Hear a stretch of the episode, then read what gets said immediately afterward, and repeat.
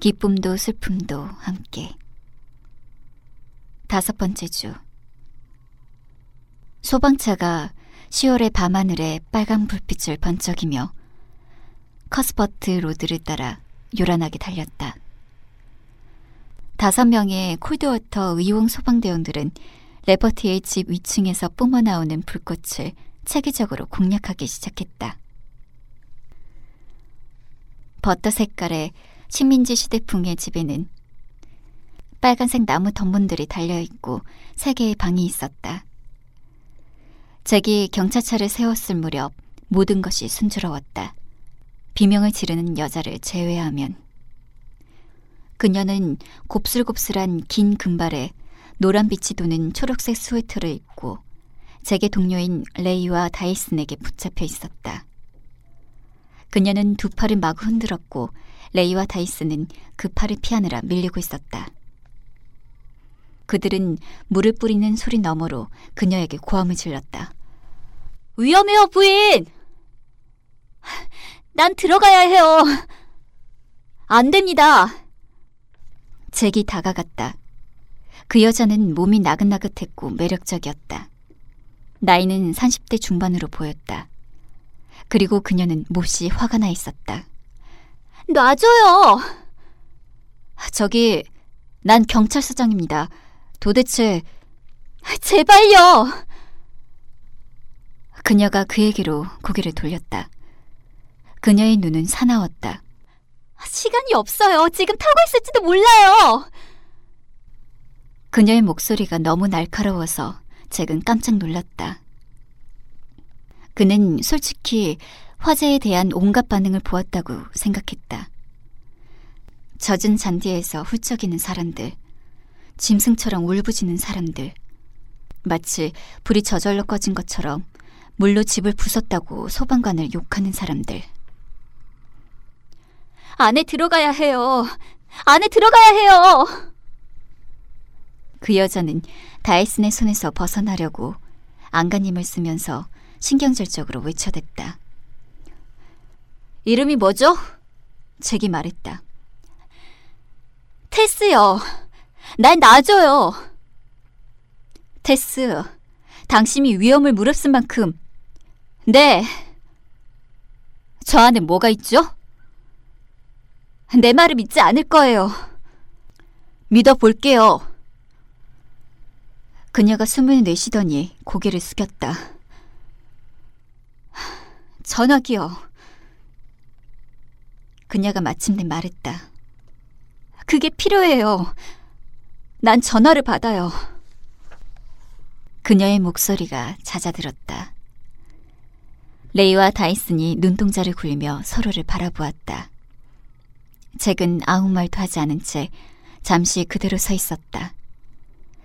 마침내 그가 두 남자에게 팔을 저으며 내가 맞지 라고 말했다. 그들은 미친 여자를 잭에게 맡기게 돼 너무나 기뻐했다.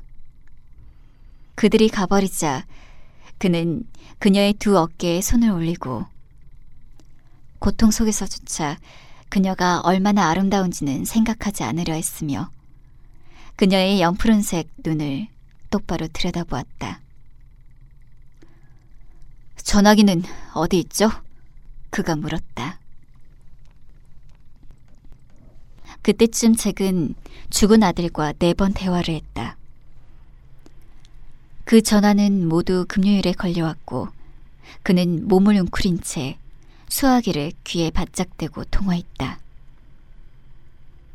로비의 목소리를 듣는다는 충격은 기쁨, 아니 기대감으로 대체됐고 통화할 때마다 잭은 아들이 있는 곳이 궁금해졌다.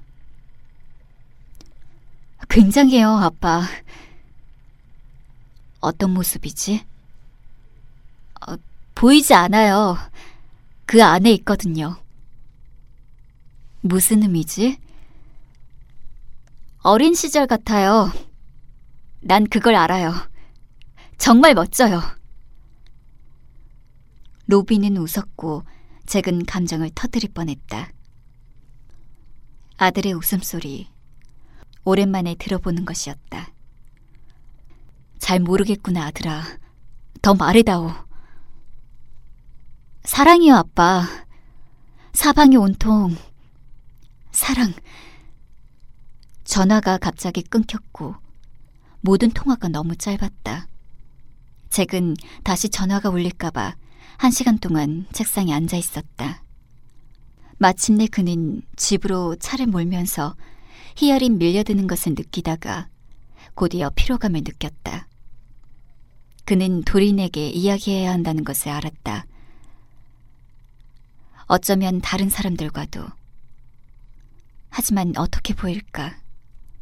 사후 세계와 대화하는 작은 타운의 경찰서장이. 게다가 언뜻 들여다본 천국의 모습을 잃어버릴까 하는 두려움에 더욱 움켜잡게 됐다. 마치 두 손 안에 나비를 잡아둔 아이처럼. 그때까지 잭은 자신만 연락을 받았을 것이라고 생각했다. 하지만 이제 그는 불타는 집에 다가가면서 비명을 지르고 있는 이 여자와 전화에 대한 그녀의 집착에 대해 생각했다. 자신만 연락을 받은 게 아닐지 모른다. 기쁨도 슬픔도 함께한다. 설리는 아들을 욕조 안에 비누 거품으로 씻겨주면서 이런 노래 가사를 떠올렸다. 동전처럼 둥근 타일들로 마감된 벽과 아보카도 색으로 칠해진 욕실 역시 그 집의 나머지 부분처럼 낡았고 거울은 벽이 걸리기를 기다리며 바닥에 놓여 있었다. 머리 감기 싫어, 아빠. 왜? 눈에 들어가. 그래도 감아야 돼. 엄마는 그냥 넘어갔는데. 항상? 가끔. 오늘은 넘어가자. 야호! 설리가 거품을 사살 걷어냈다. 그는 지제를 생각했다. 그녀가 아기인 줄스를 씻기던 모습, 수건으로 닦아주던 모습, 모자 달린 목욕 가운으로 감싸던 모습, 근육의 움직임에서조차 그녀에 대한 그리움이 배어났다. 아빠? 응? 비행기한테 안녕이라고 말했어? 비행기한테? 뛰어내릴 때. 뛰어내리지 않았어. 튀어나왔지. 무슨 차이야? 그냥 달라. 다를 뿐이야. 그는 거울 속의 자신을 보았다. 헝클어진 머리카락, 핏발 선 눈, 까칠하게 수염이 자란 아래턱. 그는 모슬과 더모어 같은 인근 지역에서 또다시 일주일간 일자리를 찾았다. 사람들은 힘 빠진 말만 했다. 그들은 경기가 나쁘다고 말했다. 그리고 목재 야적장이 문을 닫아서. 그는 일을 찾아야 했다. 그는 11년간 해군에 있었다. 1년은 예비군으로, 10개월은 감옥에서. 어떤 직업이든 지원서에 전과에 대한 질문이 있었다. 어떻게 숨길까? 얼마나 많은 주민이 알고 있을까? 그는 풋볼 경기장에서 고함을 질렀던 사람을 생각했다. 제로니모. 그가 헛들었을지도 모른다. 그는 술에 취하지 않았던가. 비행기가 보고 싶어, 아빠? 어? 비행기가 보고 싶어? 물건은 보고 싶지 않은 거란다, 줄스. 사람이 보고 싶은 거지. 줄스가 물 위로 튀어나온 무릎을 들여다보았다. 그래서 안녕이라고 말 안 했구나. 할 수가 없었어. 어째서? 음, 너무 순식간이라서 갑작스러워서. 설리는 욕조에서 손을 떼더니 비누 거품이 묻은 손가락들을 튕겼다. 그는 거품이 가라앉는 것을 보았다. 남편은 아내를 잃었다. 아들은 엄마를 잃었다. 갑자기 일어난 일이다. 기쁨도 슬픔도 함께한다. 타운들은 표지판과 함께 시작된다. 이야기의 제목처럼 간단하다. 하버빌에 와주셔서 감사합니다. 여기부터 클로선입니다. 하지만 일단 발을 들여 그 이야기 속으로 들어가면 그 일부가 되는 수밖에 없다.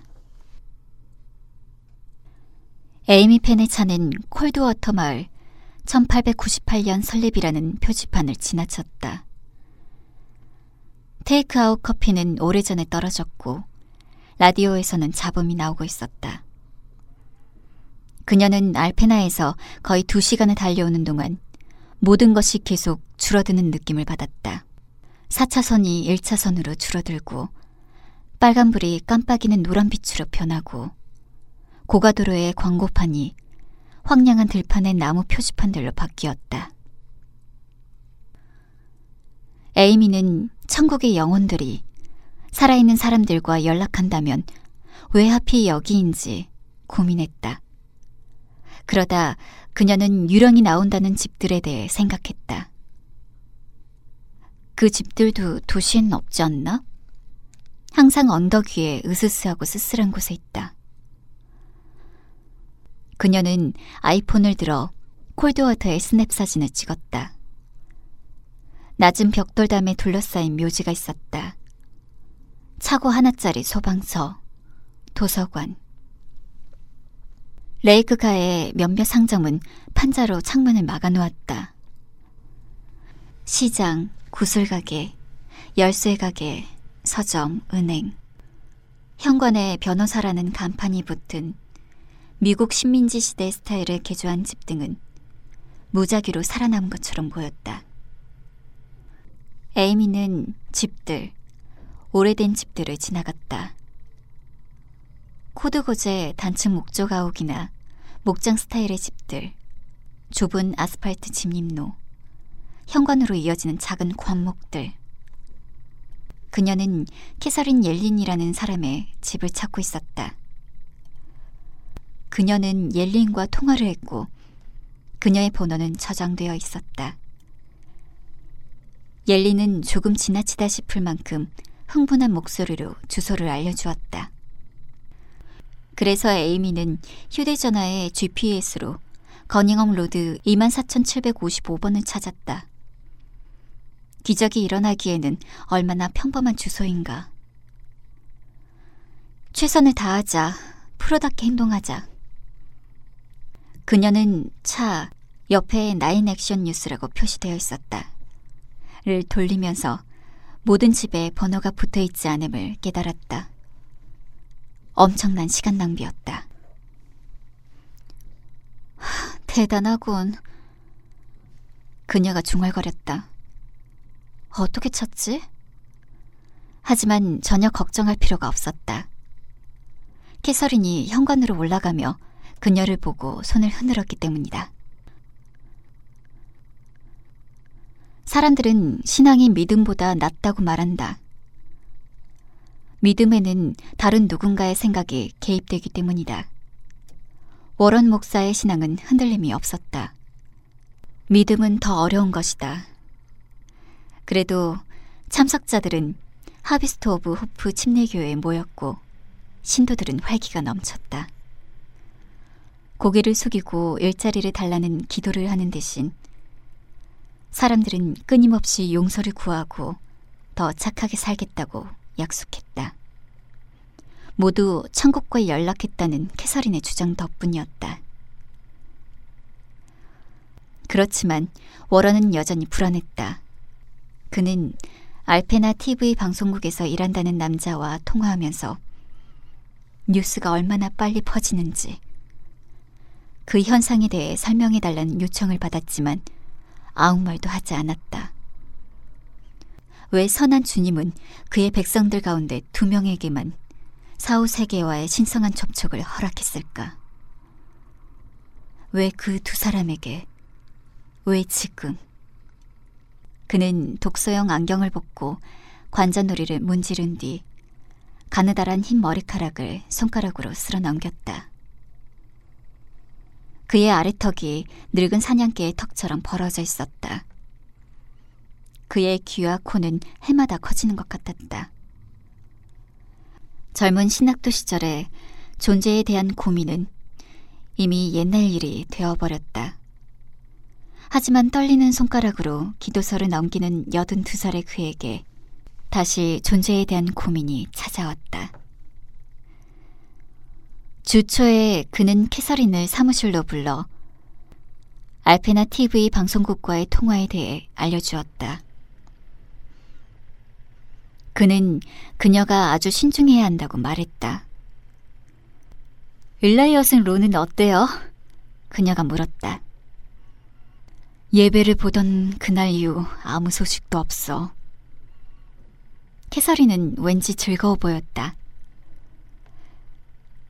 우리 교회는 무슨 이유에서인지 선택받았어요, 목사님. 그녀가 일어섰다.